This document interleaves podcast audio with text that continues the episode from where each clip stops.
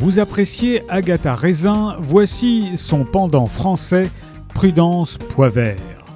Elle a 48 ans et après un divorce, Prudence Poivert hérite d'une superbe maison de campagne dans une petite bourgade près de Bordeaux. Bien décidée à profiter de sa liberté retrouvée, elle s'y installe, mais la vie à la campagne est d'un ennui mortel. Pour se changer les idées, Prudence a la drôle d'idée de s'inscrire au club de belote. L'annexe de sa maison de retraite est un véritable nid de vipères. À peine arrivée, sa partenaire de cartes, Mademoiselle Eugénie, la femme la plus détestée du groupe, est assassinée. Prudence la découvre chez elle, le visage mutilé.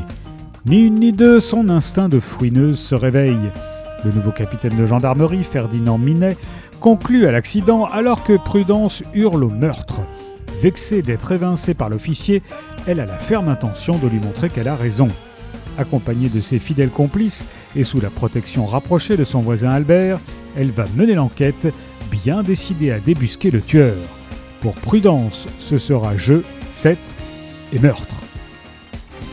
Jeu 7 et meurtre de Catherine Sénac est paru chez City Edition.